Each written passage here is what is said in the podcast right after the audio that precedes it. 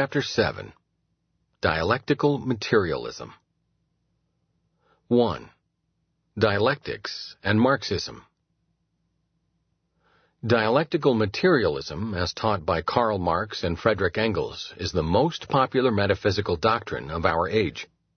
It is today the official philosophy of the Soviet Empire and of all the schools of Marxism outside of this empire.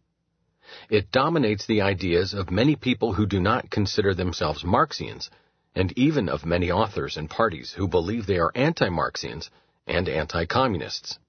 It is this doctrine which most of our contemporaries have in mind when they refer to materialism and determinism. When Marx was a young man, two metaphysical doctrines whose teachings were incompatible with one another dominated German thought. One was Hegelian spiritualism, the official doctrine of the Prussian state and of the Prussian universities. The other was materialism, the doctrine of the opposition bent upon a revolutionary overthrow of the political system of Metternich and of Christian orthodoxy as well as of private property. Marx tried to blend the two into a compound in order to prove that socialism is bound to come with the inexorability of a law of nature. In the philosophy of Hegel logic, metaphysics and ontology are essentially identical. The process of real becoming is an aspect of the logical process of thinking. In grasping the laws of logic by a prioristic thinking, the mind acquires correct knowledge of reality. There is no road to truth but that provided by the study of logic. The peculiar principle of Hegel's logic is the dialectic method. Thinking takes a triadic way. It proceeds from thesis to antithesis, that is, the negation of the thesis, and from antithesis to synthesis, that is, the negation of the negation. The same trinal principle of thesis, antithesis, and synthesis manifests itself in real becoming. For the only real thing in the universe is Geist, mind or spirit. Matter has its substance not in itself. Natural things are not for themselves. But Geist is for itself. What, apart from reason and divine action, is called reality is, viewed in the light of philosophy, something rotten or inert, which may seem, but is not in itself, real. No compromise is possible between this Hegelian idealism and any kind of materialism. Yet fascinated by the prestige Hegelianism enjoyed in the Germany of the 1840s, Marx and Engels were afraid to deviate too radically from the only philosophical system with which they and their contemporary countrymen were familiar. They were not audacious enough to discard Hegelianism entirely, as was done a few years later, even in Prussia. They preferred to appear as continuators and reformers of Hegel, not as iconoclastic dissenters.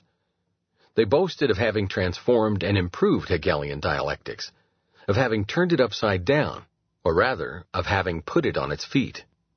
They did not realize that it was nonsensical to uproot dialectics from its idealistic ground and transplant it to a system that was labeled materialistic and empirical. Hegel was consistent in assuming that the logical process is faithfully reflected in the process going on in what is commonly called reality. He did not contradict himself in applying the logical a priori to the interpretation of the universe. But it is different with a doctrine that indulges in a naive realism, materialism, and empiricism. Such a doctrine ought to have no use for a scheme of interpretation that is derived not from experience, but from a priori reasoning. Engels declared that dialectics is the science of the general laws of motion, of the external world, as well as of human thinking. Two series of laws which are substantially identical but in their manifestation different insofar as the human mind can apply them consciously, while in nature, and hitherto also to a great extent in human history, they assert themselves in an unconscious way as external necessity in the midst of an infinite series of apparently contingent events. He himself, says Engels, had never had any doubts about this. His intensive preoccupation with mathematics and the natural sciences to which he confesses to have devoted the greater part of eight years, was, he declares, obviously prompted only by the desire to test the validity of the laws of dialectics in detail in specific instances. These studies led Engels to startling discoveries. Thus he found that the whole of geology is a series of negated negations. Butterflies come into existence from the egg through negation of the egg.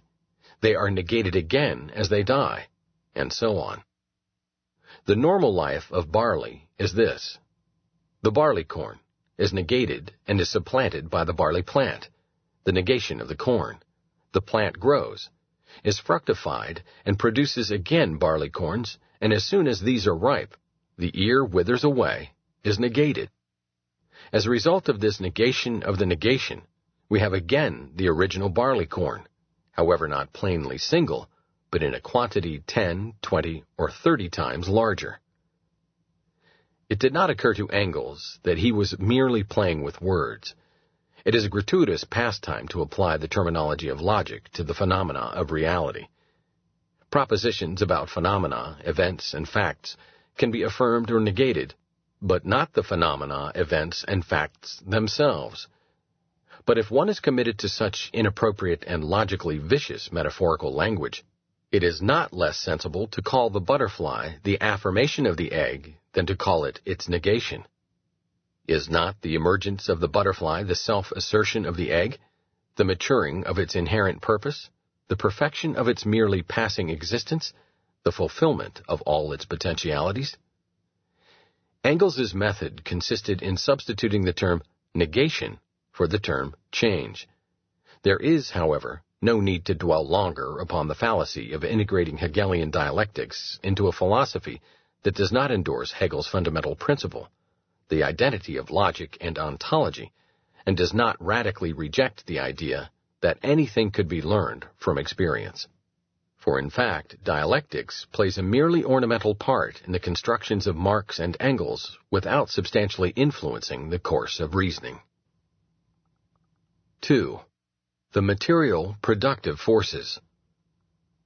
The essential concept of Marxian materialism is the material productive forces of society. These forces are the driving power producing all historical facts and changes.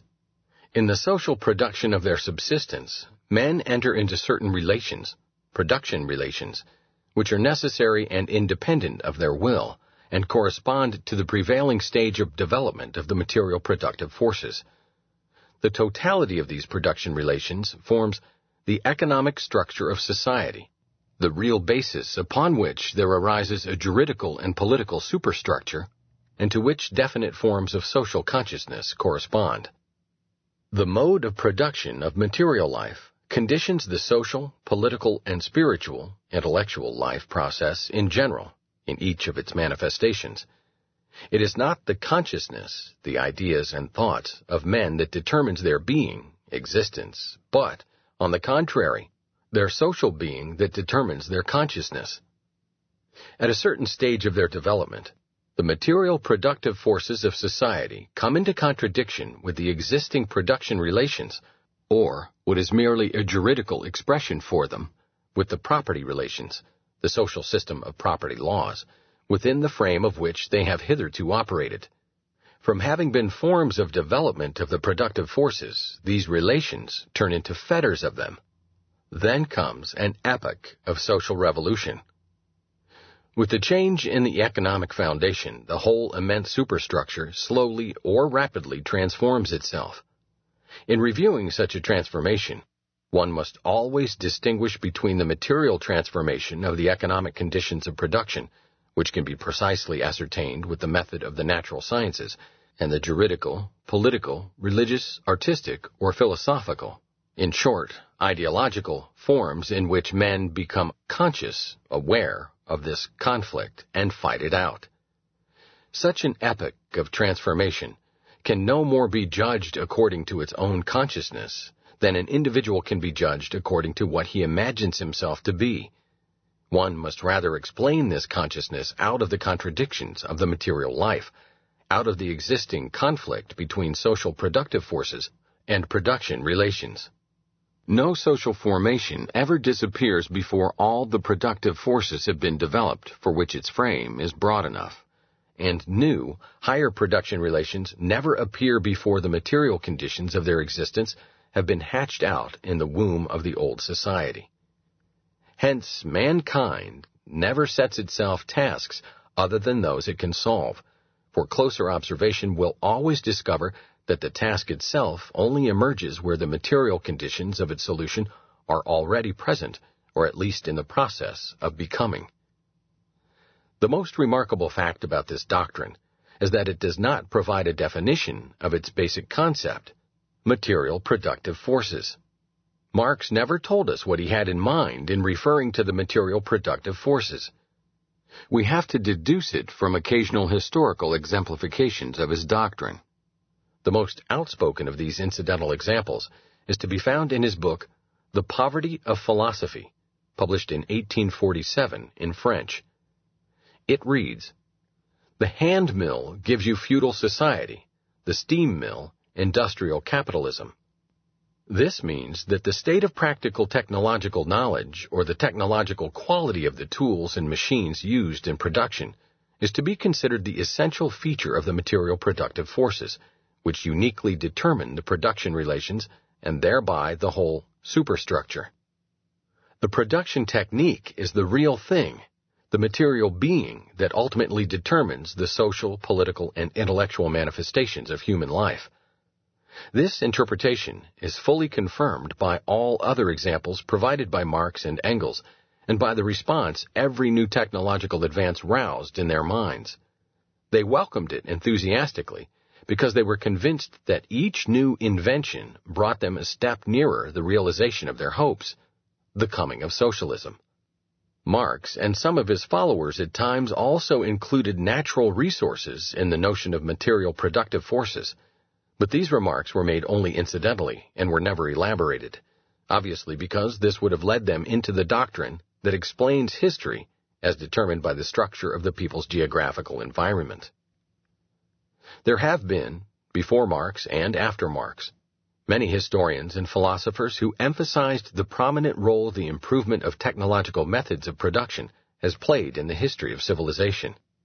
A glance into the popular textbooks of history published in the last 150 years shows that their authors duly stressed the importance of new inventions and of the changes they brought about. They never contested the truism that material well-being is the indispensable condition of a nation's moral, intellectual, and artistic achievement. But what Marx says is entirely different. In this doctrine, the tools and machines are the ultimate thing, a material thing, that is to say, the material productive forces. Everything else is the necessary superstructure of this material basis. This fundamental thesis is open to three irrefutable objections. First, a technological invention is not something material.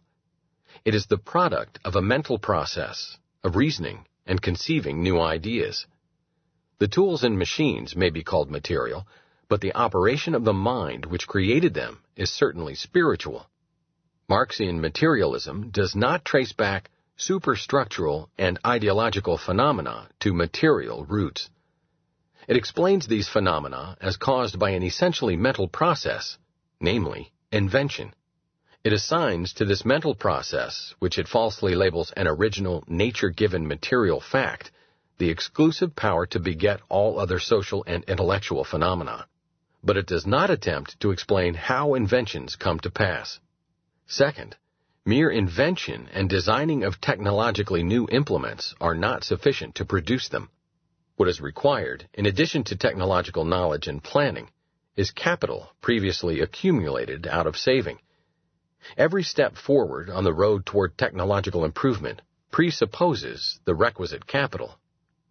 The nations today, called underdeveloped, know what is needed to improve their backward apparatus of production. Plans for the construction of all the machines they want to acquire are ready or could be completed in a very short time. Only lack of capital holds them up. But saving and capital accumulation presuppose a social structure in which it is possible to save and to invest. The production relations are thus not the product of the material productive forces, but, on the contrary, the indispensable condition of their coming into existence. Marx, of course, cannot help admitting that capital accumulation is one of the most indispensable conditions for the evolution of industrial production. Part of his most voluminous treatise, Das Kapital, provides a history, wholly distorted, of capital accumulation. But as soon as he comes to his doctrine of materialism, he forgets all he said about this subject. Then the tools and machines are created by spontaneous generation, as it were. Furthermore, it must be remembered that the utilization of machines presupposes social cooperation under the division of labor.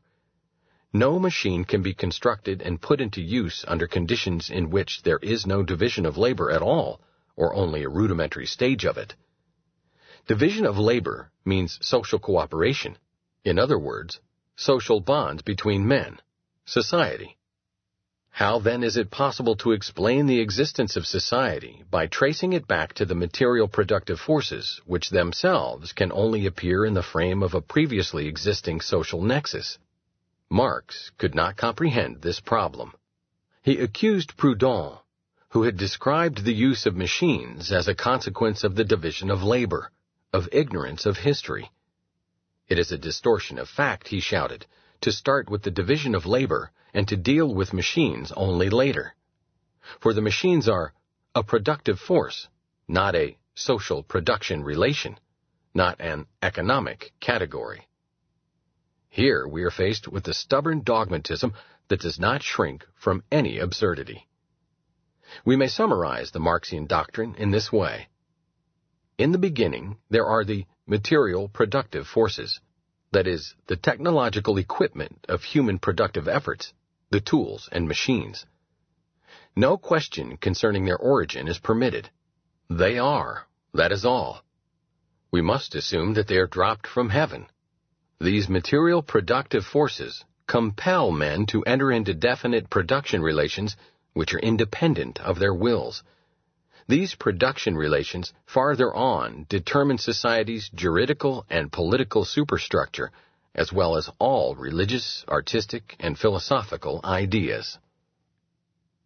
3. The Class Struggle As will be pointed out shortly, any philosophy of history must demonstrate the mechanism by means of which the supreme agency that directs the course of all human affairs induces individuals to walk in precisely the ways which are bound to lead mankind toward the goal set. In Marx's system, the doctrine of the class struggle is designed to answer this question. The inherent weakness of this doctrine is that it deals with classes and not with individuals. What has to be shown is how the individuals are induced to act in such a way that mankind finally reaches the point the productive forces want it to attain. Marx answers that consciousness of the interests of their class determines the conduct of the individuals. It still remains to be explained why the individuals give the interests of their class preference over their own interests. We may for the moment refrain from asking how the individual learns what the genuine interests of his class are but even Marx cannot help admitting that a conflict exists between the interests of an individual and those of the class to which he belongs. Thus we read in the Communist Manifesto, the organization of the proletarians into a class, and consequently into a political party, is at every instant again shattered by the competition between the workers themselves. He distinguishes between those proletarians who are class conscious, that is, place the concerns of their class before their individual concerns, and those who are not. He considers it one of the objectives of a socialist party to awake to class consciousness those proletarians who are not spontaneously class conscious. Marx obfuscated the problem by confusing the notions of caste and class. Where status and caste differences prevail, all members of every caste but the most privileged have one interest in common namely, to wipe out the legal disabilities of their own caste. All slaves, for instance, are united in having a stake in the abolition of slavery. But no such conflicts are present in a society in which all citizens are equal before the law. No logical objection can be advanced against distinguishing various classes among the members of such a society. Any classification is logically permissible, however arbitrarily the mark of distinction may be chosen. But it is nonsensical to classify the members of a capitalistic society according to their position in the framework of the social division of labor and then to identify these classes with the castes of a status society. In a status society, the individual inherits his caste membership from his parents. He remains through all his life in his caste, and his children are born as members of it. Only in exceptional cases can good luck raise a man into a higher caste. For the immense majority, birth unalterably determines their station in life. The classes which Marx distinguishes in a capitalistic society are different. Their membership is fluctuating. Class affiliation is not hereditary.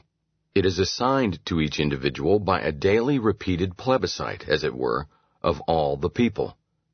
The public, in spending and buying, determines who should own and run the plants, who should play the parts in the theater performances, who should work in the factories and mines.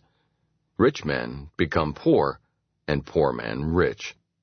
The heirs, as well as those who themselves have acquired wealth, must try to hold their own by defending their assets against the competition of already established firms and of ambitious newcomers. In the unhampered market economy, there are no privileges, no protection of vested interests, no barriers preventing anybody from striving after any prize. Access to any of the Marxian classes is free to everybody. The members of each class compete with one another. They are not united by a common class interest and not opposed to the members of other classes by being allied either in the defense of a common privilege which those wronged by it want to see abolished, or in the attempt to abolish an institutional disability which those deriving advantage from it want to preserve. The laissez-faire liberals asserted if the old laws establishing status privileges and disabilities are repealed, and no new practices of the same character, such as tariffs, subsidies, discriminatory taxation, indulgence granted for non-governmental agencies like churches, unions, and so on to use coercion and intimidation, are introduced, there is equality of all citizens before the law. Nobody is hampered in his aspirations and ambitions by any legal obstacles. Everybody is free to compete for any social position or function for which his personal abilities qualify him. The communists denied that this is the way capitalistic society, as organized under the liberal system of equality before the law, is operating. In their eyes, private ownership of the means of production conveys to the owners, the bourgeois or capitalists in Marx's terminology, a privilege virtually not different from those once accorded to the feudal lords. The bourgeois revolution has not abolished privilege and discrimination against the masses. It has, says the Marxian, merely supplanted the old ruling and exploiting class of noblemen by a new ruling and exploiting class, the bourgeoisie. The exploited class, the proletarians, did not profit from this reform. They have changed masters, but they have remained oppressed and exploited. What is needed is a new and final revolution which in abolishing private ownership of the means of production will establish the classless society. This socialist or communist doctrine fails entirely to take into account the essential difference between the conditions of a status or caste society and those of a capitalistic society.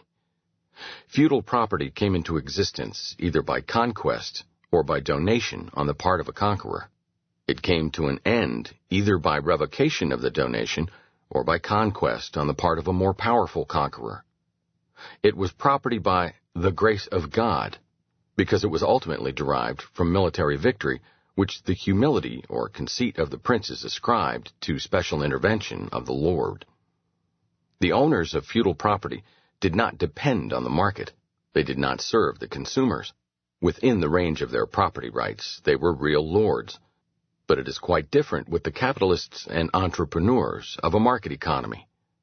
They acquire and enlarge their property through the services they have rendered to the consumers. and they can retain it only by serving daily again in the best possible way. This difference is not eradicated by metaphorically calling a successful manufacturer of spaghetti the spaghetti king.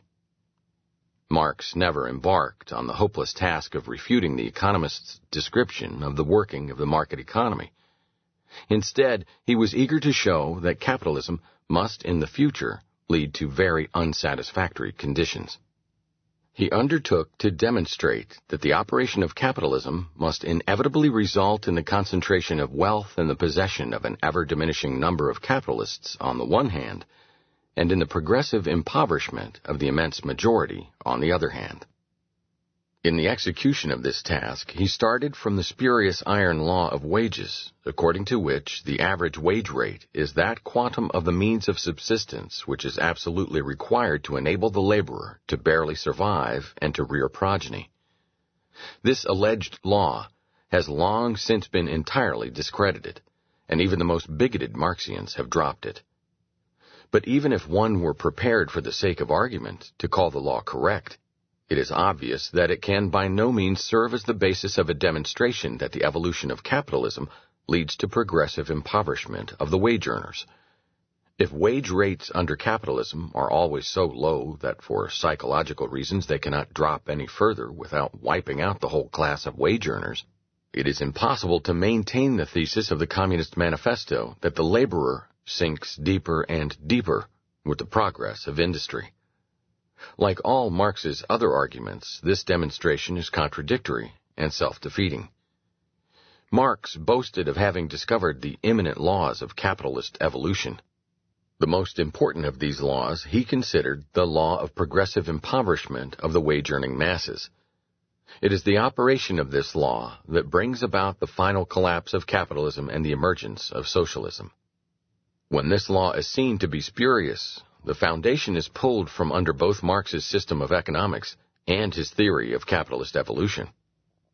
Incidentally, we have to establish the fact that in capitalistic countries, the standard of living of the wage earners has improved in an unprecedented and undreamt of way since the publication of the Communist Manifesto and the first volume of Das Kapital.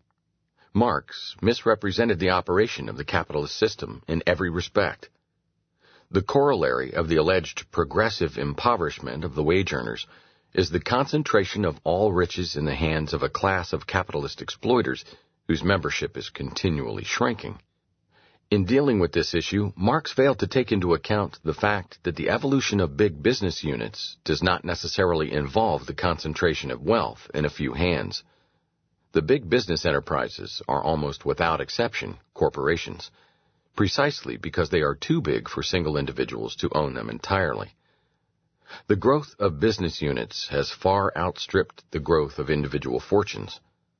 The assets of a corporation are not identical with the wealth of its shareholders.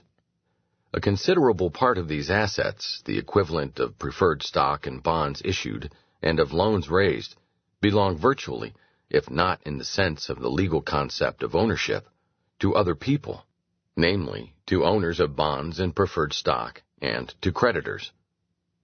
Where these securities are held by savings banks and insurance companies, and these loans were granted by such banks and companies, the virtual owners are the people who have claims against them. Also, the common stock of a corporation is, as a rule, not concentrated in the hands of one man. The bigger the corporation, as a rule, the more widely its shares are distributed. Capitalism is essentially mass production to fill the needs of the masses.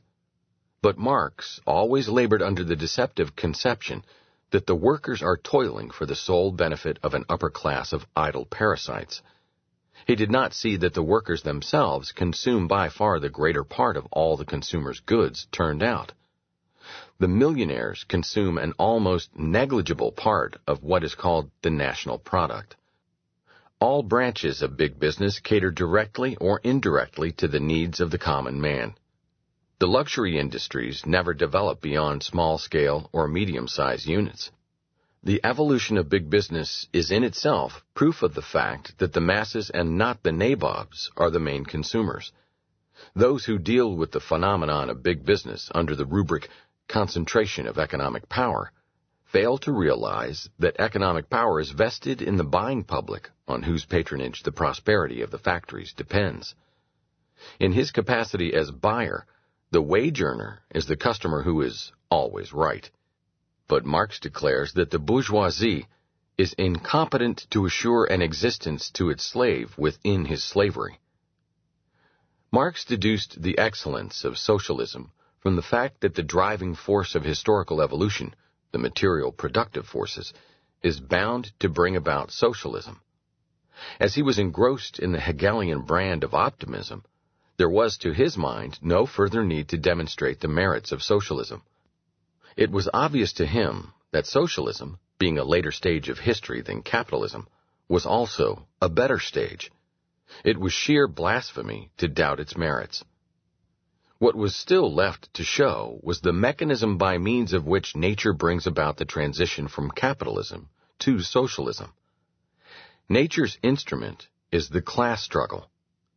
As the workers sink deeper and deeper with the progress of capitalism, as their misery, oppression, slavery, and degradation increase, they are driven to revolt, and the rebellion establishes socialism. The whole chain of this reasoning is exploded by the establishment of the fact that the progress of capitalism does not pauperize the wage earners increasingly, but on the contrary improves their standard of living. Why should the masses be inevitably driven to revolt when they could get more and better food, housing and clothing, cars and refrigerators, radio and television sets, nylon and other synthetic products? Even if for the sake of argument we were to admit that the workers are driven to rebellion, why should their revolutionary upheaval aim just at the establishment of socialism? The only motive which could induce them to ask for socialism would be the conviction that they themselves would fare better under socialism than under capitalism. But Marxists, anxious to avoid dealing with the economic problems of a socialist commonwealth, did nothing to demonstrate the superiority of socialism over capitalism apart from the circular reasoning that runs, socialism is bound to come as the next stage of historical evolution. Being a later stage of history than capitalism, it is necessarily higher and better than capitalism. Why is it bound to come? Because the laborers, doomed to progressive impoverishment under capitalism, will rebel and establish socialism. But what other motive could impel them to aim at the establishment of socialism than the conviction that socialism is better than capitalism. And this preeminence of socialism is deduced by Marx from the fact that the coming of socialism is inevitable. The circle is closed. In the context of the Marxian doctrine, the superiority of socialism is proved by the fact that the proletarians are aiming at socialism. What the philosophers, the utopians, think does not count. What matters is the idea of the proletarians, the class that history has entrusted with the task of shaping the future. The truth is that the concept of socialism did not originate from the proletarian mind. No proletarian or son of a proletarian contributed any substantial idea to the socialist ideology. The intellectual fathers of socialism were members of the intelligentsia, scions of the bourgeoisie. Marx himself was the son of a well-to-do lawyer, he attended a German gymnasium, the school all Marxians and other socialists denounce as the main offshoot of the bourgeois system of education, and his family supported him through all the years of his studies. He did not work his way through the university. He married the daughter of a member of the German nobility. His brother-in-law was Prussian Minister of the Interior and as such, head of the Prussian police. In his household served a maid, Helene Demuth, who never married and who followed the Marx menage in all its shifts of residence, the perfect model of the exploited slavey whose frustration and stunted sex life have been repeatedly depicted in the German social novel. Friedrich Engels was the son of a wealthy manufacturer and himself a manufacturer. He refused to marry his mistress, Mary, because she was uneducated and of low descent. After the death of Mary Engels took her sister Lizzie as mistress, he married her on her deathbed in order to provide her a last pleasure. He enjoyed the amusements of the British gentry such as riding to hounds. The workers were never enthusiastic about socialism. They supported the union movement whose striving after higher wages Marx despised as useless. They asked for all those measures of government interference with business which Marx branded petty bourgeois nonsense. They opposed technological improvement, in earlier days by destroying new machines, later by union pressure and compulsion in favor of feather bedding. Syndicalism, appropriation of the enterprises by the workers employed in them, is a program that the workers developed spontaneously. But socialism was brought to the masses by intellectuals of bourgeois background.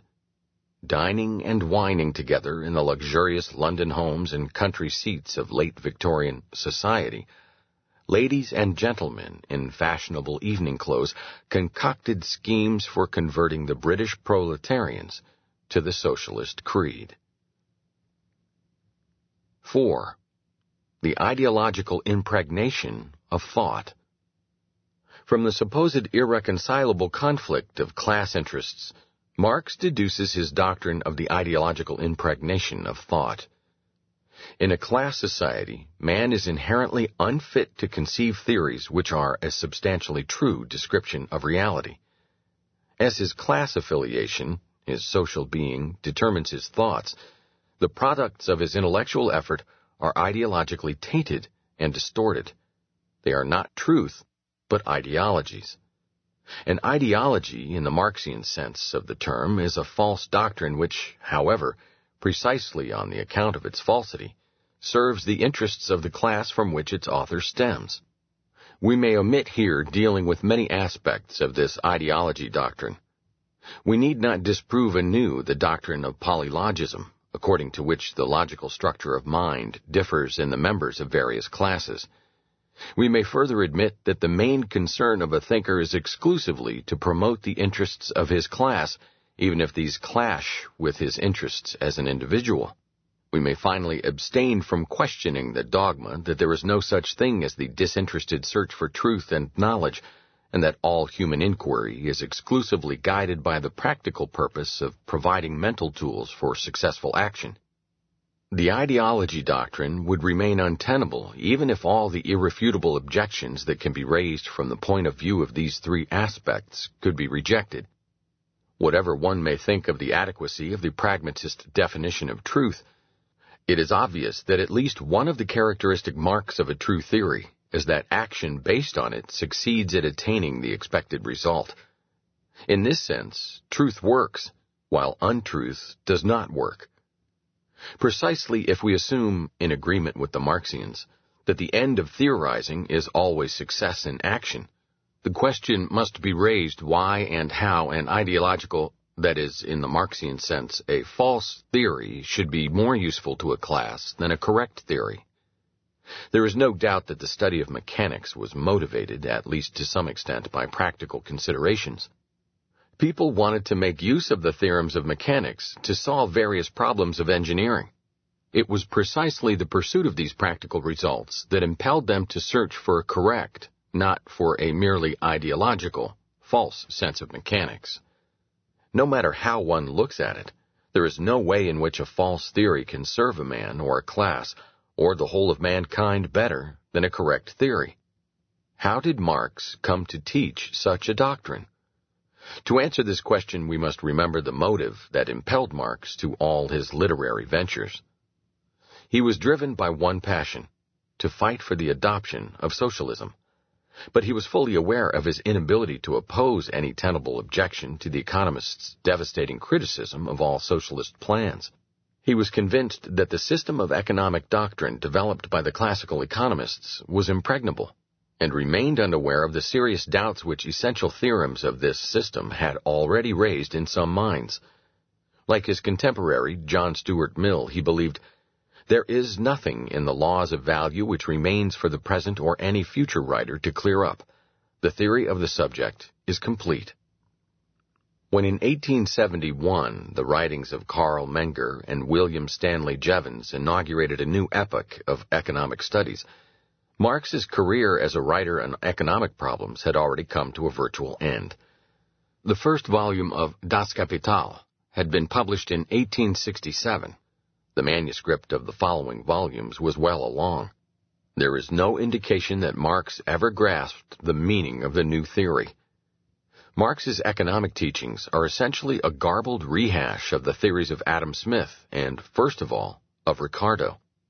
Smith and Ricardo had not any opportunity to refute socialist doctrines, as these were advanced only after their death. So Marx let them alone. But he vented his full indignation upon their successors who had tried to analyze the socialist schemes critically. He ridiculed them, calling them vulgar economists and sycophants of the bourgeoisie. And as it was imperative for him to defame them, he contrived his ideology scheme. These vulgar economists are, because of their bourgeois background, constitutionally unfit to discover truth. What their reasoning produces can only be ideological, that is, as Marx employed the term, ideology, a distortion of truth serving the class interests of the bourgeoisie. There is no need to refute their chains of argument by discursive reasoning and critical analysis. It is enough to unmask their bourgeois background and thereby the necessarily ideological character of their doctrines. They are wrong because they are bourgeois. No proletarian must attach any importance to their speculations. To conceal the fact that this scheme was invented expressly to discredit the economists it was necessary to elevate it to the dignity of a general epistemological law valid for all ages and for all branches of knowledge.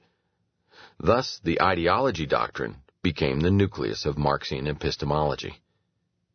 Marx and all his disciples concentrated their efforts upon the justification and exemplification of this makeshift. They did not shrink from any absurdity. They interpreted all philosophical systems physical and biological theories, all literature, music, and art from the ideological point of view. But, of course, they were not consistent enough to assign to their own doctrines merely ideological character. The Marxian tenets, they implied, are not ideologies. They are a foretaste of the knowledge of the future classless society which, freed from the fetters of class conflicts, will be in a position to conceive pure knowledge untainted by ideological blemishes. Thus, we can understand the thymological motives that led Marx to his ideology doctrine. Yet this does not answer the question why an ideological distortion of truth should be more advantageous to the interests of a class than a correct doctrine. Marx never ventured to explain this, probably aware that any attempt to would entangle him in an inextricable jumble of absurdities and contradictions. There is no need to emphasize the ridiculousness of contending that an ideological, physical, chemical, or therapeutical doctrine could be more advantageous for any class or individual than a correct one.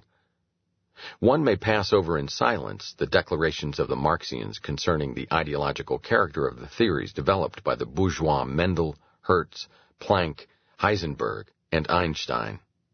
It is sufficient to scrutinize the alleged ideological character of bourgeois economics. As Marx saw it, their bourgeois background impelled the classical economists to develop a system from which a justification of the unfair claims of the capitalist exploiters must logically follow. In this he contradicts himself, as he drew from the same system just the opposite conclusions. These theorems of the classical economists from which the apparent justification of capitalism could be deduced were the theorems which Marx attacked most furiously. That the scarcity of the material factors of production on which man's well-being depends is an inevitable nature-given condition of human existence.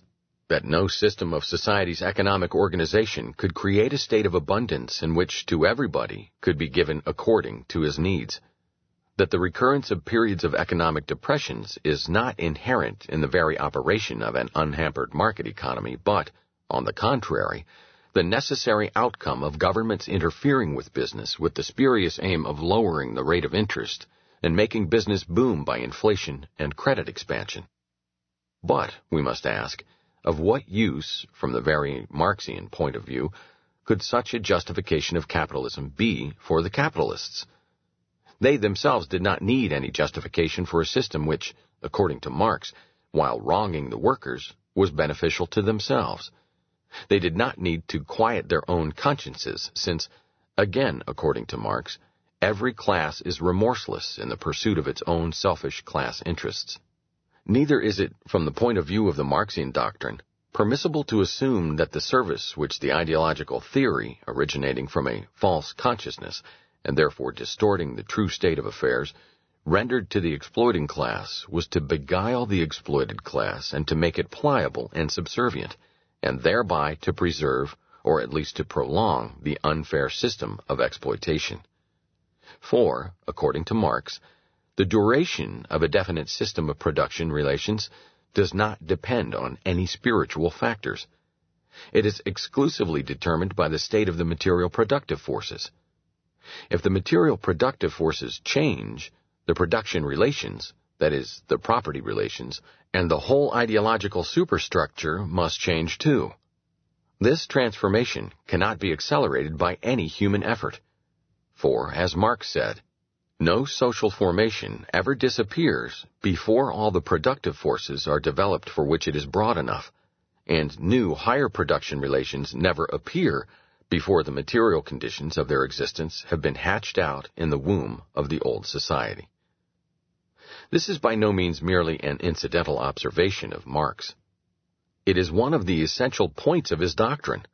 It is the theorem on which he based his claim to call his own doctrine scientific socialism as distinguished from the merely utopian socialism of his predecessors.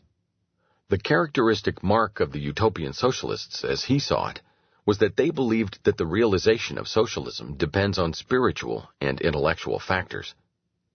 You have to convince people that socialism is better than capitalism, and then they will substitute socialism for capitalism.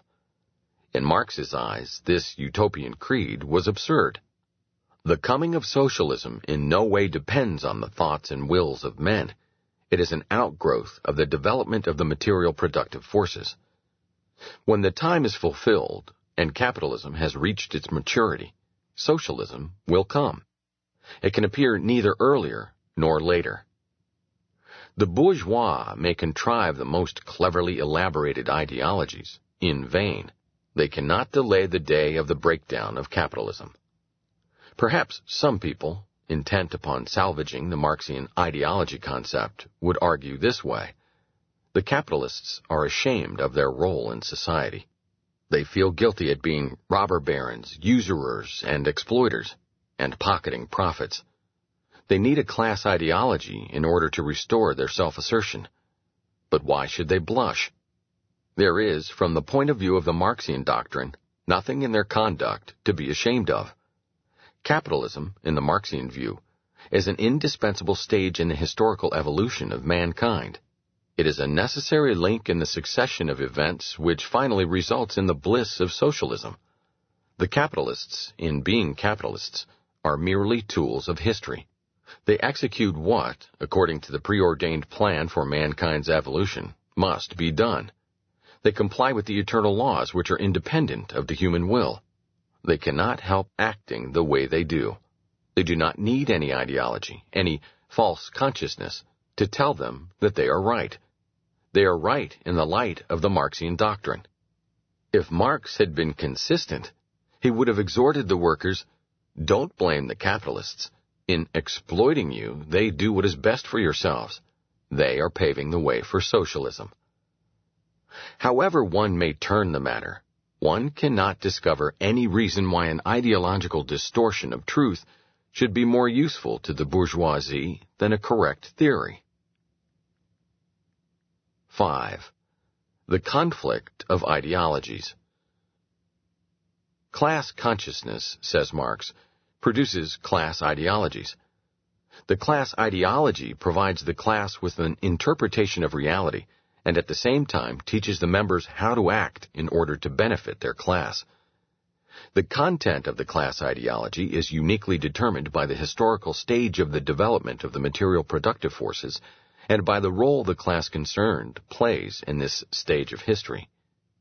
The ideology is not an arbitrary brainchild. It is the reflection of the thinker's material class condition as mirrored in his head. It is therefore not an individual phenomenon, conditional upon the thinker's fancy. It is enjoined upon the mind by reality, that is, by the class situation of the man who thinks. It is consequently identical with all members of the class. Of course, not every class comrade is an author and publishes what he has thought. But all writers belonging to the class conceive the same ideas, and all other members of the class approve of them. There is no room left in Marxism for the assumption that the various members of the same class could seriously disagree in ideology. There exists for all members of the class only one ideology. If a man expresses opinions at variance with the ideology of a definite class, that is because he does not belong to the class concerned. There is no need to refute his ideas by discursive reasoning. It is enough to unmask his background and class affiliation. This settles the matter. But if a man whose proletarian background and membership in the workers' class cannot be contested diverges from the correct Marxian creed, he is a traitor it is impossible to assume that he could be sincere in his rejection of Marxism. As a proletarian, he must necessarily think like a proletarian. An inner voice tells him in an unmistakable way what the correct proletarian ideology is. He is dishonest in overriding this voice and publicly professing unorthodox opinions. He is a rogue, a Judas, a snake in the grass. In fighting such a betrayer, all means are permissible. Marx and Engels, two men of unquestionable bourgeois background, hatched out the class ideology of the proletarian class. They never ventured to discuss their doctrine with dissenters, as scientists, for instance, discuss the pros and cons of the doctrines of Lamarck, Darwin, Mendel, and Weismann. As they saw it, their adversaries could only be either bourgeois idiots or proletarian traitors, as soon as a socialist deviated an inch from the orthodox creed, Marx and Engels attacked him furiously, ridiculed and insulted him, represented him as a scoundrel and a wicked and corrupt monster. After Engels's death, the office of supreme arbiter of what is and what is not correct Marxism devolved upon Karl Kautsky. In 1917, it passed into the hands of Lenin and became a function of the chief of the Soviet government. While Marx, Engels, and Kautsky had to content themselves with assassinating the character of their opponents, Lenin and Stalin could assassinate them physically. Step by step, they anathematized those who once were considered by all Marxians, including Lenin and Stalin themselves, as the great champions of the proletarian cause. Kautsky, Max Adler, Otto Bauer, Plekhanov, Bukharin, Trotsky, Ryasanov, Radek, Zinoviev, and many others. Those whom they could seize were imprisoned, tortured, and finally murdered. Only those who were happy enough to dwell in countries dominated by Pluto-democratic reactionaries survived and were permitted to die in their beds. A good case can be made from the Marxian point of view in favor of decision by the majority. If a doubt concerning the correct content of the proletarian ideology arises, the ideas held by the majority of the proletarians are to be considered those which truthfully reflect the genuine proletarian ideology. As Marxism supposes that the immense majority of people are proletarians, this would be tantamount to assigning the competence to make the ultimate decisions in conflicts of opinion to parliaments elected under adult franchise. But although to refuse to do this is to explode the whole ideology doctrine, Neither Marx nor his successors were ever prepared to submit their opinions to majority vote. Throughout his career, Marx mistrusted the people and was highly suspicious of parliamentary procedures and decisions by the ballot. He was enthusiastic about the Paris Revolution of June 1848, in which a small minority of Parisians rebelled against the government supported by a parliament elected under a universal manhood suffrage the Paris Commune of the spring of 1871, in which again Parisian socialists fought against the regime duly established by the overwhelming majority of the French people's representatives, was still more to his liking. Here he found his ideal of the dictatorship of the proletariat, the dictatorship of a self-appointed band of leaders, realized.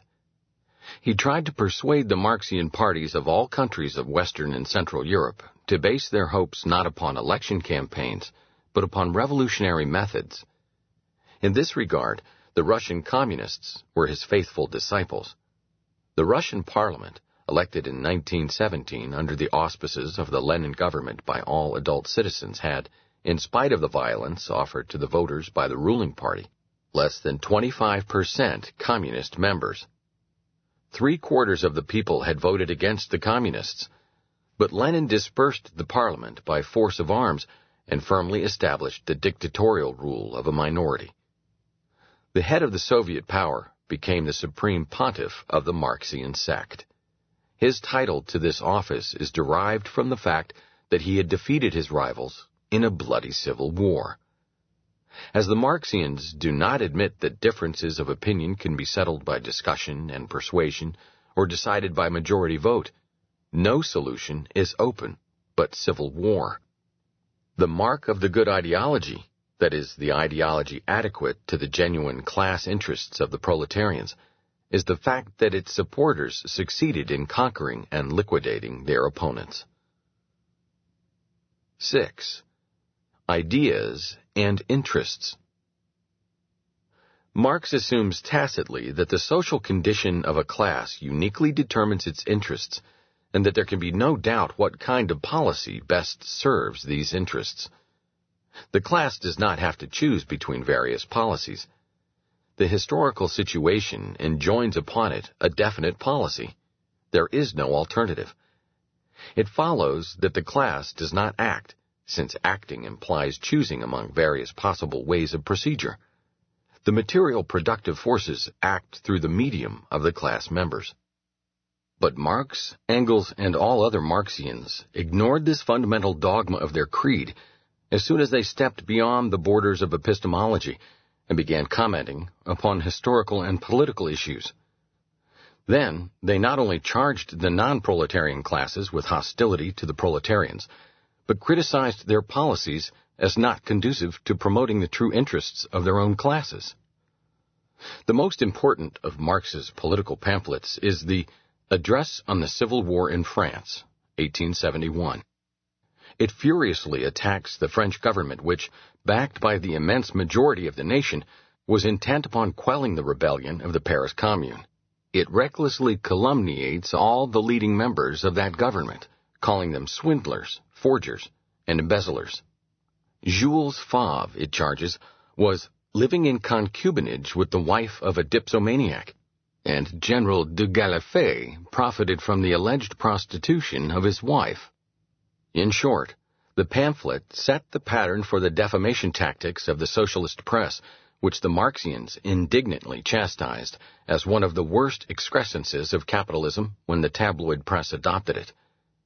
Yet all these slanderous lies, however reprehensible, may be interpreted as partisan stratagems in the implacable war against bourgeois civilization.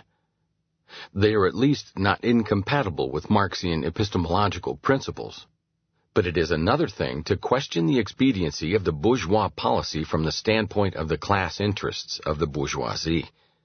The address maintains that the policy of the French bourgeoisie has unmasked the essential teachings of its own ideology, the only purpose of which is to delay the class struggle. Henceforth, it will no longer be possible for the class rule of the bourgeoisie to hide in a nationalist uniform. Henceforth, there will no longer be any question of peace or armistice between the workers and their exploiters. The battle will be resumed again and again, and there can be no doubt about the final victory of the working men.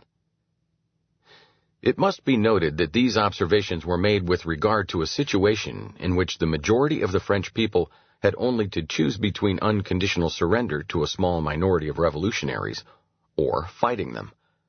Neither Marx nor anybody else had ever expected that the majority of a nation would yield without resistance to armed aggression on the part of a minority. Still more important is the fact that Marx, in these observations, ascribes to the policies adopted by the French bourgeoisie a decisive influence upon the course of events. In this, he contradicts all his other writings. In the Communist Manifesto, he had announced the implacable and relentless class struggle without any regard to the defense tactics the bourgeois may resort to. He had deduced the inevitability of this struggle from the class situation of the exploiters and that of the exploited. There is no room in the Marxian system for the assumption that the policies adopted by the bourgeoisie could in any way affect the emergence of the class struggle and its outcome. If it is true that one class, the French bourgeoisie of 1871, was in a position to choose between alternative policies and through its decision to influence the course of events, the same must be true also of other classes in other historical situations. Then, all the dogmas of Marxian materialism are exploded. Then it is not true that the class situation teaches a class what its genuine class interests are and what kind of policy best serves these interests. It is not true that only such ideas as are conducive to the real interests of a class meet with approval on the part of those who direct the policies of the class. It may happen that different ideas direct those policies and thus get an influence upon the course of events. But then it is not true that what counts in history are only interests, and that ideas are merely an ideological superstructure, uniquely determined by these interests. It becomes imperative to scrutinize ideas in order to sift those which are really beneficial to the interests of the class concerned from those which are not. It becomes necessary to discuss conflicting ideas with the methods of logical reasoning. The makeshift by means of which Marx wanted to outlaw such dispassionate weighing of the pros and cons of definite ideas breaks down. The way toward an examination of the merits and demerits of socialism, which Marx wanted to prohibit as unscientific, is reopened. Another important address of Marx was his paper of 1865, Value, Price, and Profit. In this document, Marx criticizes the traditional policies of the labor unions. They should abandon their conservative motto, a fair day's wages for a fair day's work, and ought to inscribe on their banner the revolutionary watchword, abolition of the wages system. This is obviously a controversy about which kind of policy best serves the class interests of the workers. Marx, in this case, deviates from his usual procedure of branding all his proletarian opponents traitors. He implicitly admits that there can prevail dissent even among honest and sincere champions of the class interests of the workers, and that such differences must be settled by debating the issue. Perhaps, on second thought, he himself discovered that the way he had dealt with the problem involved was incompatible with all his dogmas for he did not have printed this paper, which he had read on June 26, 1865, in the General Council of the International Workingmen's Association. It was first published in 1898 by one of his daughters. But the theme we are scrutinizing is not Marx's failure to cling consistently to his own doctrine and his lapses into ways of thinking incompatible with it. We have to examine the tenability of the Marxian doctrine and must therefore turn to the peculiar connotation the term interests has in the context of this doctrine. Every individual, and for that matter every group of individuals, aims in acting at the substitution of a state of affairs that suits him better for a state of affairs that he considers less satisfactory. Without any regard to the qualification of these two states of affairs from any other point of view, we may say in this sense that he pursues his own interests. But the question of what is more desirable and what is less is decided by the acting individual. It is the outcome of choosing among various possible solutions. It is a judgment of value. It is determined by the individual's ideas about the effects these various states may have upon his own well-being. But it ultimately depends upon the value he attaches to these anticipated effects.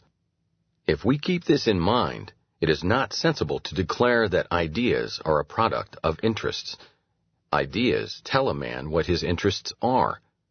At a later date, looking upon his past actions, the individual may form the opinion that he has erred, and that another mode of acting would have served his own interests better.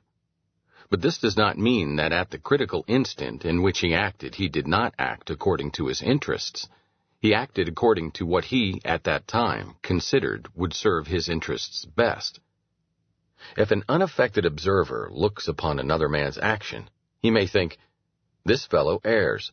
What he does will not serve what he considers to be his interest. Another way of acting would be more suitable for attaining the ends he aims at. In this sense, a historian can say today, or a judicious contemporary could say in 1939, in invading Poland, Hitler and the Nazis made a mistake.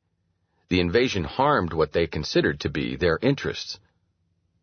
Such criticism is sensible so long as it deals only with the means and not with the ultimate ends of an action. The choice of ultimate ends is a judgment of value solely dependent on the judging individual's valuation. All that another man can say about it is, I would have made a different choice. If a Roman had said to a Christian doomed to be lacerated by wild beasts in the circus, You will best serve your interests by bowing down and worshipping the statue of our divine emperor, the Christian would have answered, My prime interest is to comply with the precepts of my creed. But Marxism, as a philosophy of history claiming to know the ends which men are bound to aim at, employs the term interests with a different connotation. The interests it refers to are not those chosen by men on the ground of judgments of value. They are the ends the material productive forces are aiming at. These forces aim at the establishment of socialism. They use the proletarians as a means for the realization of this end.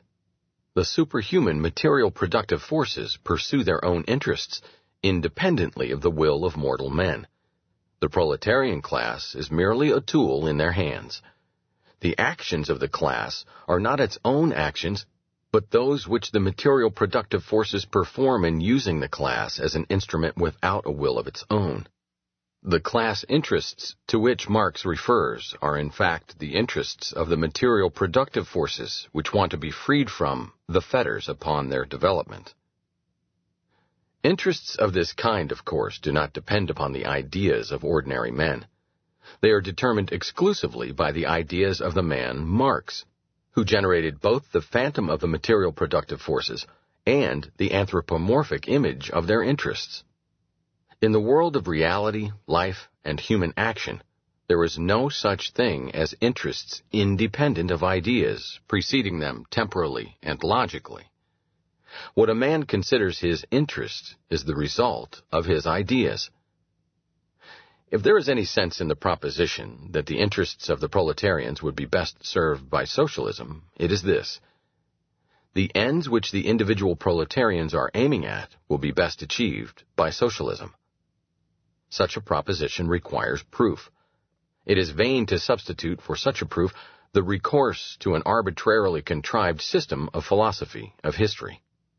All this could never occur to Marx because he was engrossed by the idea that human interests are uniquely and entirely determined by the biological nature of the human body. Man, as he saw it, is exclusively interested in the procurement of the largest quantity of tangible goods. There is no qualitative, only a quantitative problem in the supply of goods and services. Wants do not depend on ideas, but solely on physiological conditions.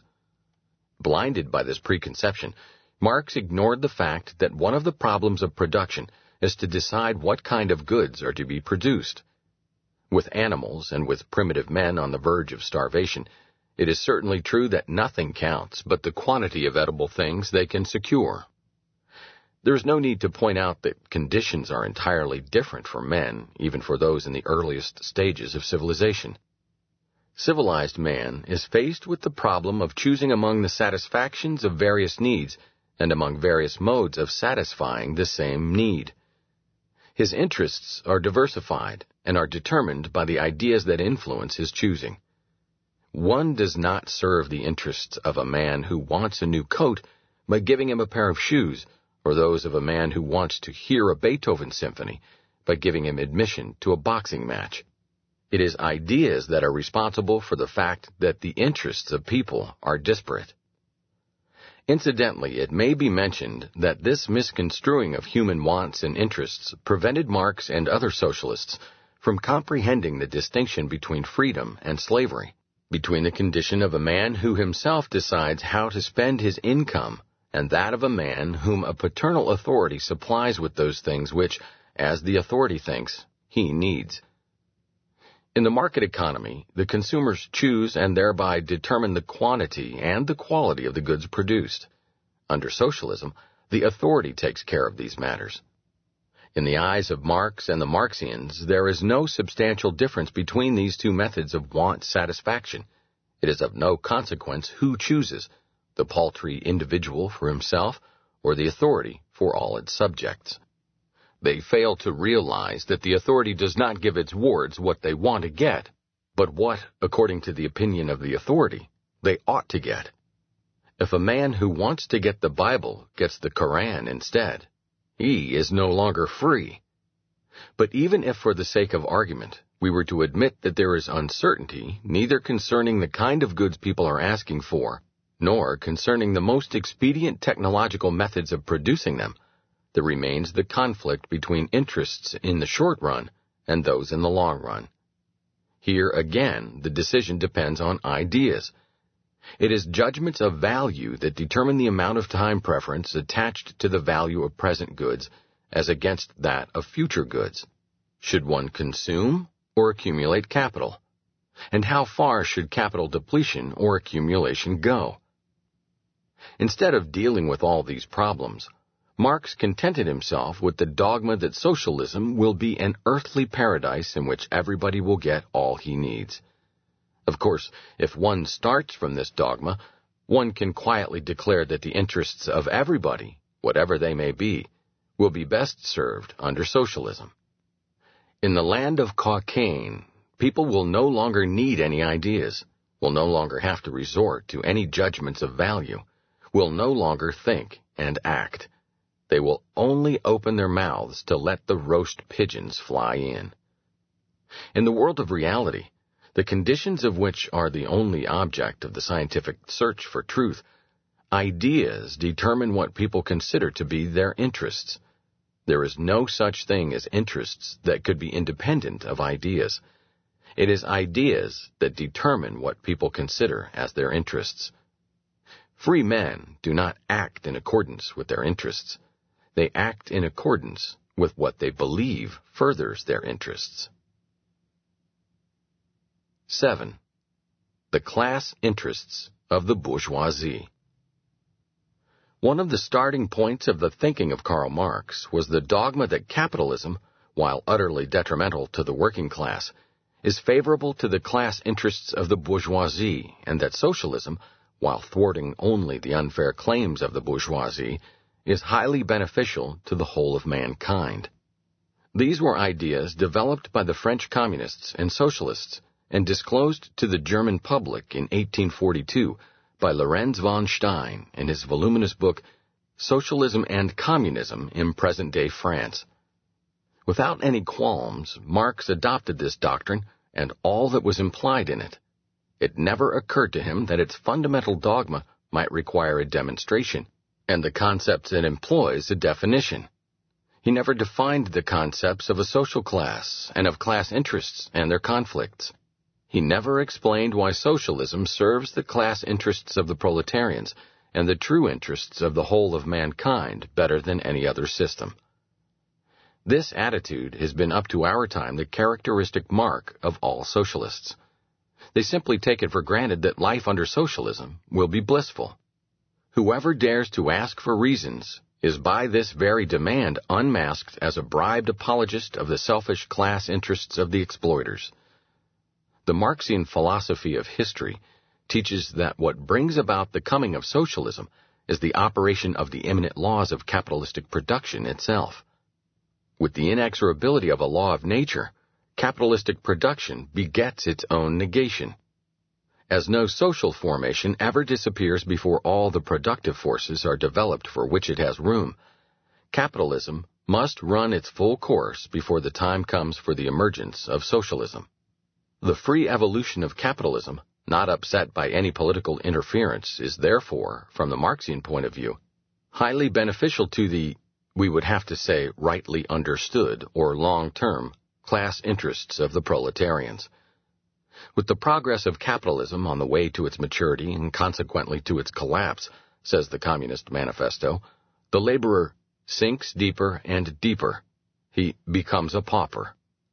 But seen sub specie aeternitatis, from the point of view of mankind's destination and the long-run interests of the proletariat, this mass of misery, oppression, slavery, degradation, and exploitation is in fact to be regarded as a step forward on the road toward eternal bliss. It appears, therefore, not only vain but manifestly contrary to the rightly understood interests of the working class to indulge in necessarily futile attempts to improve the wage earner's conditions through reforms within the framework of capitalism. Hence, Marx rejected labor union endeavors to raise wage rates and to shorten the hours of work. The most orthodox of all Marxian parties, the German Social Democrats, voted in the 80s in the Reichstag against all measures of Bismarck's famous Sozialpolitik, including its most spectacular feature, Social Security. Likewise, in the opinion of the Communists, the American New Deal was just a foredoomed scheme to salvage dying capitalism by postponing its breakdown and thereby the appearance of the socialist millennium. If employers oppose what is commonly called pro-labor legislation, they are consequently not guilty of fighting what Marx considered to be the true interests of the proletarian class. On the contrary, in virtually freeing economic evolution from the fetters by means of which ignorant petty bourgeois, bureaucrats, and such utopian and humanitarian pseudo-socialists as the Fabians plan to slow it down, they are serving the cause of labor and socialism. The very selfishness of the exploiters turns into a boon for the exploited and for the whole of mankind. Would not Marx, if he had been able to follow his own ideas to their ultimate logical consequences, have been tempted to say, with Mandeville, private vices, public benefits, or, with Adam Smith, that the rich are led by an invisible hand in such a way that they, without intending it, without knowing it, advance the interest of the society. However, Marx was always anxious to bring his reasoning to an end before the point beyond which its inherent contradictions would have become manifest. In this regard, his followers copied their master's attitude. The bourgeois, both capitalists and entrepreneurs, say these inconsistent disciples of Marx, are interested in the preservation of the laissez-faire system. They are opposed to all attempts to alleviate the lot of the most numerous, most useful, and most exploited class of men. They are intent upon stopping progress. They are reactionaries, committed to the, of course, hopeless task of turning history's clock back. Whatever one may think of these passionate effusions, repeated daily by newspapers, politicians, and governments, one cannot deny that they are incompatible with the essential tenets of Marxism. From a consistent Marxian point of view, the champions of what is called pro-labor legislation are reactionary petty bourgeois, while those whom the Marxians call labor baiters are progressive harbingers of the bliss to come. In their ignorance of all business problems, the Marxians fail to see that the present-day bourgeois, those who are already wealthy capitalists and entrepreneurs, are in their capacity as bourgeois not selfishly interested in the preservation of laissez-faire. Under laissez-faire, their eminent position is daily threatened anew by the ambitions of impecunious newcomers.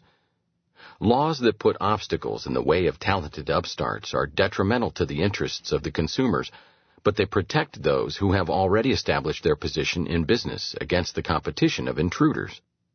In making it more difficult for a businessman to reap profit and in taxing away the greater part of the profits made, they prevent the accumulation of capital by newcomers and thus remove the inducement that impels old firms toward the utmost exertion in serving the customers. Measures sheltering the less efficient against the competition of the more efficient and laws that aim at reducing or confiscating profits are, from the Marxian point of view, conservative, nay, reactionary. They tend to prevent technological improvement and economic progress and to preserve inefficiency and backwardness. If the New Deal had started in 1900 and not in 1933, the American consumer would have been deprived of many things today provided by industries which grew in the first decades of the century from insignificant beginnings to national importance and mass production. The culmination of this misconstruction of industrial problems is the animosity displayed against big business and against the efforts of smaller concerns to become bigger.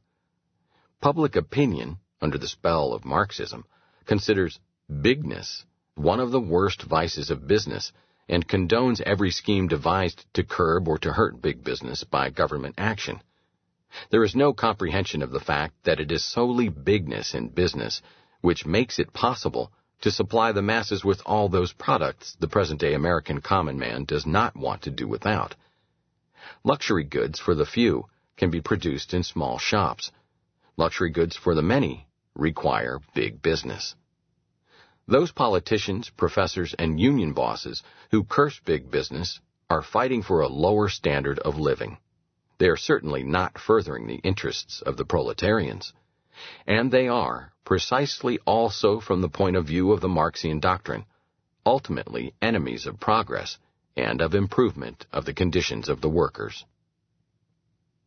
8. The critics of Marxism. The materialism of Marx and Engels differs radically from the ideas of classical materialism. It depicts human thoughts, choices, and actions as determined by the material productive forces tools, and machines. Marx and Engels failed to see that tools and machines are themselves products of the operation of the human mind. Even if their sophisticated attempts to describe all spiritual and intellectual phenomena, which they call superstructural, as produced by the material productive forces had been successful, they would only have traced these phenomena back to something which in itself is a spiritual and intellectual phenomenon. Their reasoning moves in a circle. Their alleged materialism is in fact no materialism at all. It provides merely a verbal solution of the problems involved. Occasionally, even Marx and Engels were aware of the fundamental inadequacy of their doctrine. When Engels, at the grave of Marx, summed up what he considered to be the quintessence of his friend's achievements, he did not mention the material productive forces at all. Said Engels, as Darwin discovered the law of evolution of organic nature, Marx discovered the law of mankind's historical evolution. That is the simple fact, hitherto hidden beneath ideological overgrowths, that men must first of all eat, drink, have shelter, and clothing before they can pursue politics, science, art, religion, and the like. That consequently, the production of the immediately required foodstuffs and therewith the stage of economic evolution attained by a people or an epoch, constitute the foundation out of which the governmental institutions, the ideas about right and wrong, art, and even the religious ideas of men have been developed and by means of which they must be explained, not as hitherto had been done, the other way round. Certainly no man was more competent than Engels to provide an authoritative interpretation of dialectic materialism, but if Engels was right in this obituary, then the whole of Marxian materialism fades away. It is reduced to a truism known to everybody from time immemorial and never contested by anybody. It says no more than the worn out aphorism, primum vivere deinde philosophari. As an heuristic trick, Engels' interpretation turned out very well. As soon as somebody begins to unmask the absurdities and contradictions of dialectical materialism, the Marxians retort, Do you deny that men must first of all eat? Do you deny that men are interested in improving the material conditions of their existence? Since nobody wants to contest these truisms, they conclude that all the teachings of Marxian materialism are unassailable. And hosts of pseudo-philosophers fail to see through this non sequitur. The main target of Marx's rancorous attacks was the Prussian state of the Hohenzollern dynasty. He hated this regime not because it was opposed to socialism, but precisely because it was inclined to accept socialism. While his rival, Lassalle, toyed with the idea of realizing socialism in cooperation with the Prussian government led by Bismarck, Marx's International Workingmen's Association sought to supplant the Hohenzollern. Since in Prussia the Protestant Church was subject to the government and was administered by government officials, Marx never tired of vilifying the Christian religion too. Anti-Christianism became all the more a dogma of Marxism in that the countries whose intellectuals first were converted to Marxism were Russia and Italy.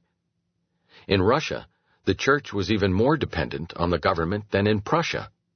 In the eyes of the Italians of the 19th century, anti-Catholic bias was the mark of all who opposed the restoration of the Pope's secular rule and the disintegration of the newly won national unity. The Christian churches and sects did not fight socialism. Step by step, they accepted its essential political and social ideas. Today they are, with but few exceptions, outspoken in rejecting capitalism and advocating either socialism or interventionist policies which must inevitably result in the establishment of socialism.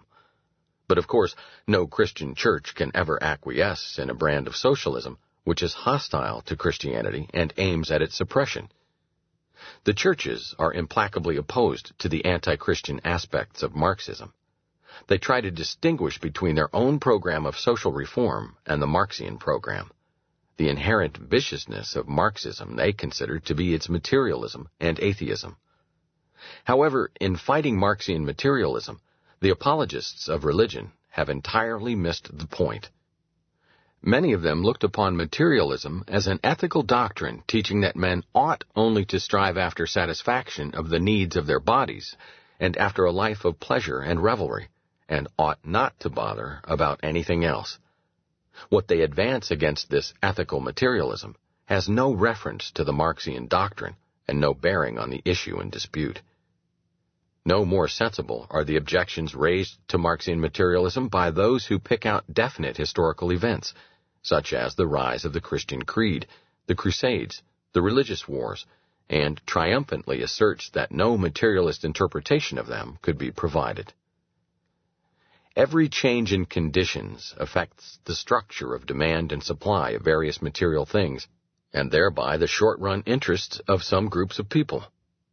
It is therefore possible to show that there were some groups who profited in the short run and others who were prejudiced in the short run. Hence, the advocates of Marxism are always in a position to point out that class interests were involved and thus to annul the objections raised. Of course, this method of demonstrating the correctness of the materialist interpretation of history is entirely wrong. The question is not whether group interests were affected, they are necessarily always affected, at least in the short run. The question is whether the striving after lucre of the groups concerned was the cause of the event under discussion.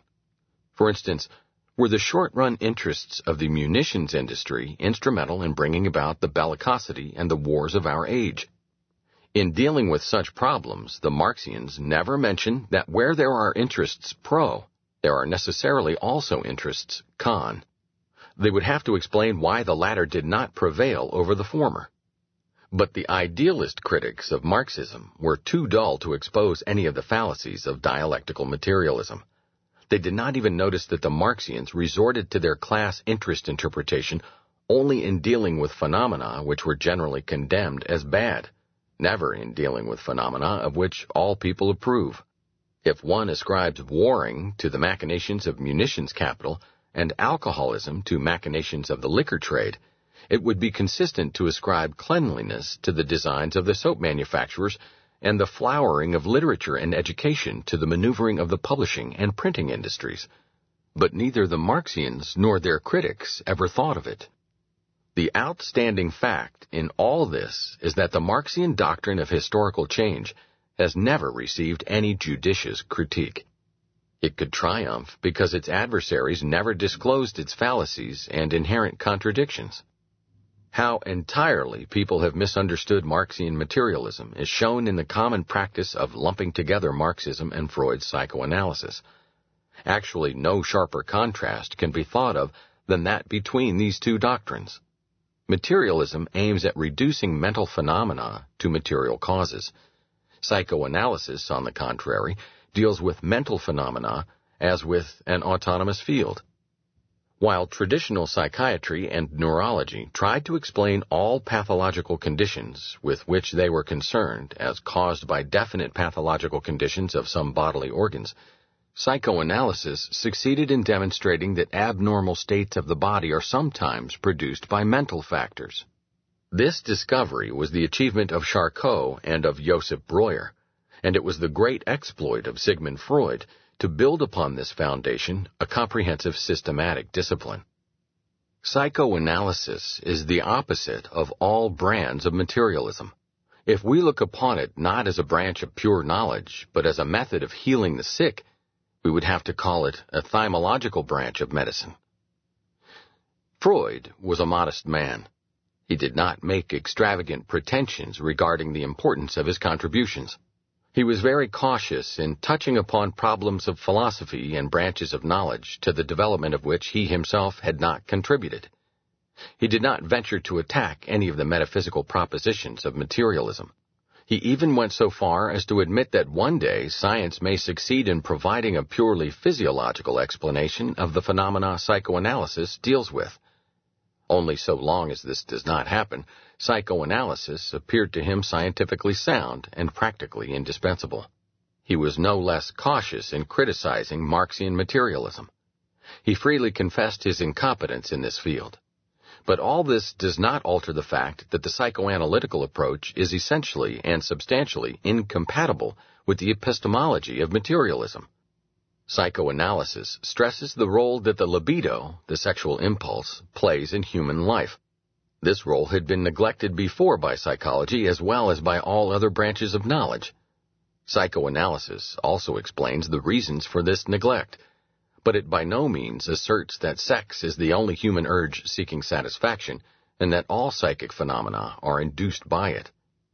Its preoccupation with sexual impulses arose from the fact that it started as a therapeutical method and that most of the pathological conditions it had to deal with are caused by the repression of sexual urges.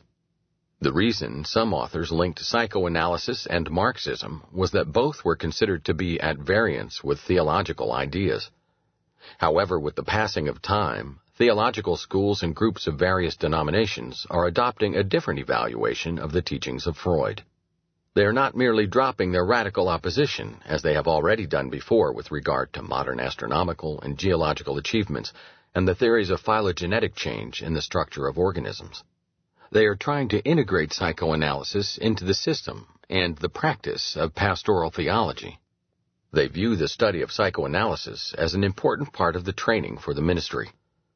Of course, few theologians would be prepared to endorse the interpretation of an eminent Catholic historian of medicine, Professor Pedro L. Entralgo, according to which Freud has brought to full development some of the possibilities offered by Christianity. As conditions are today, many defenders of the authority of the Church are guideless and bewildered in their attitude toward philosophical and scientific problems. They condemn what they could or even should endorse. In fighting spurious doctrines, they resort to untenable objections, which, in the minds of those who can discern the fallaciousness of the objections, rather strengthen the tendency to believe that the attacked doctrines are sound. Being unable to discover the real flaw in false doctrines, these apologists for religion may finally end by approving them. This explains the curious fact that there are nowadays tendencies in Christian writings to adopt Marxian dialectical materialism. Thus, a Presbyterian theologian, Professor Alexander Miller, believes that Christianity can reckon with the truth in historical materialism and with the fact of class struggle. He not only suggests, as many eminent leaders of various Christian denominations have done before him, that the Church should adopt the essential principles of Marxian politics. He thinks the Church ought to accept Marxism as the essence of a scientific sociology how odd to reconcile with the Nicene Creed a doctrine teaching that religious ideas are the superstructure of the material productive forces. 9. Marxian Materialism and Socialism Like many frustrated intellectuals, and like almost all contemporary Prussian noblemen, civil servants, teachers, and writers, Marx was driven by a fanatical hatred of business and businessmen. He turned toward socialism because he considered it the worst punishment that could be inflicted upon the odious bourgeois. At the same time, he realized that the only hope for socialism was to prevent further discussion of its pros and cons. People must be induced to accept it emotionally without asking questions about its effects. In order to achieve this, Marx adapted Hegel's philosophy of history, the official creed of the schools from which he had graduated. Hegel had arrogated to himself the faculty of revealing the Lord's hidden plans to the public. There was no reason why Dr. Marx should stand back and withhold from the people the good tidings that an inner voice had communicated to him. Socialism, this voice announced, is bound to come because this is the course that destiny is steering. There is no use indulging a debate about the blessings or ills to be expected from a socialist or communist mode of production. Such debates would be reasonable only if men were free to choose between socialism and some alternative. Besides, being later in the succession of stages of historical evolution, socialism is also necessarily a higher and better stage and all doubts about the benefits to be derived from it are futile. The scheme of philosophy of history that describes human history as culminating and ending in socialism is the essence of Marxism, is Karl Marx's main contribution to the pro-socialist ideology. Like all similar schemes, including that of Hegel, it was begot by intuition. Marx called it science, Wissenschaft, because in his day no other epithet could give a doctrine higher prestige. In pre-Marxian ages, it was not customary to call philosophies of history scientific. Nobody ever applied the term science to the prophecies of Daniel, the revelation of St. John, or the writings of Joachim of Flora. For the same reasons, Marx called his doctrine materialistic. In the environment of left-wing Hegelianism in which Marx lived before he settled in London, materialism was the accepted philosophy. It was taken for granted that philosophy and science admit of no treatment of the mind-body problem, but that taught by materialism. Authors who did not want to be anathematized by their set had to avoid being suspected of any concession to idealism. Thus Marx was anxious to call his philosophy materialistic. In fact, as has been pointed out earlier, his doctrine does not deal at all with the mind-body problem. It does not raise the question of how the material productive forces come into existence and how and why they change.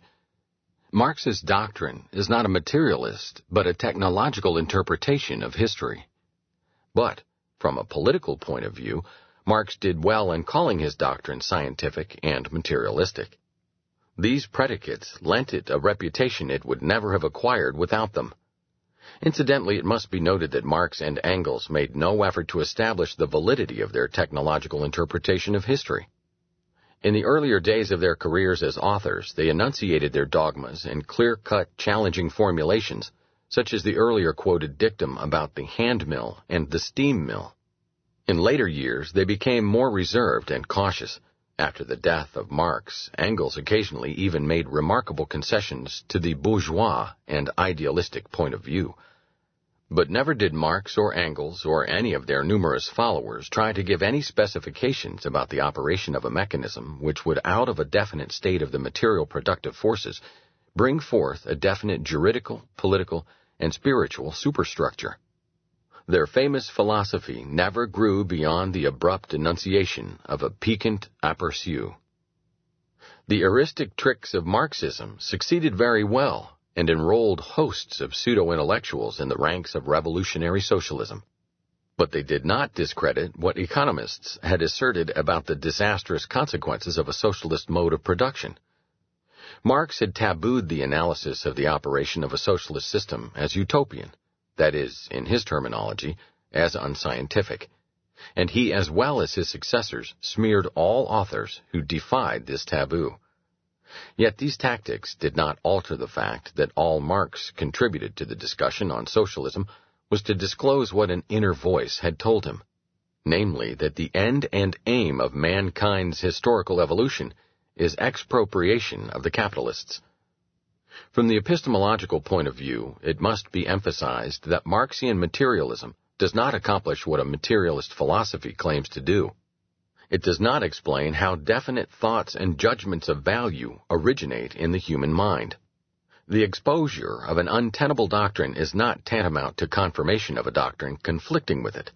There is need to state this obvious fact because many people have forgotten it.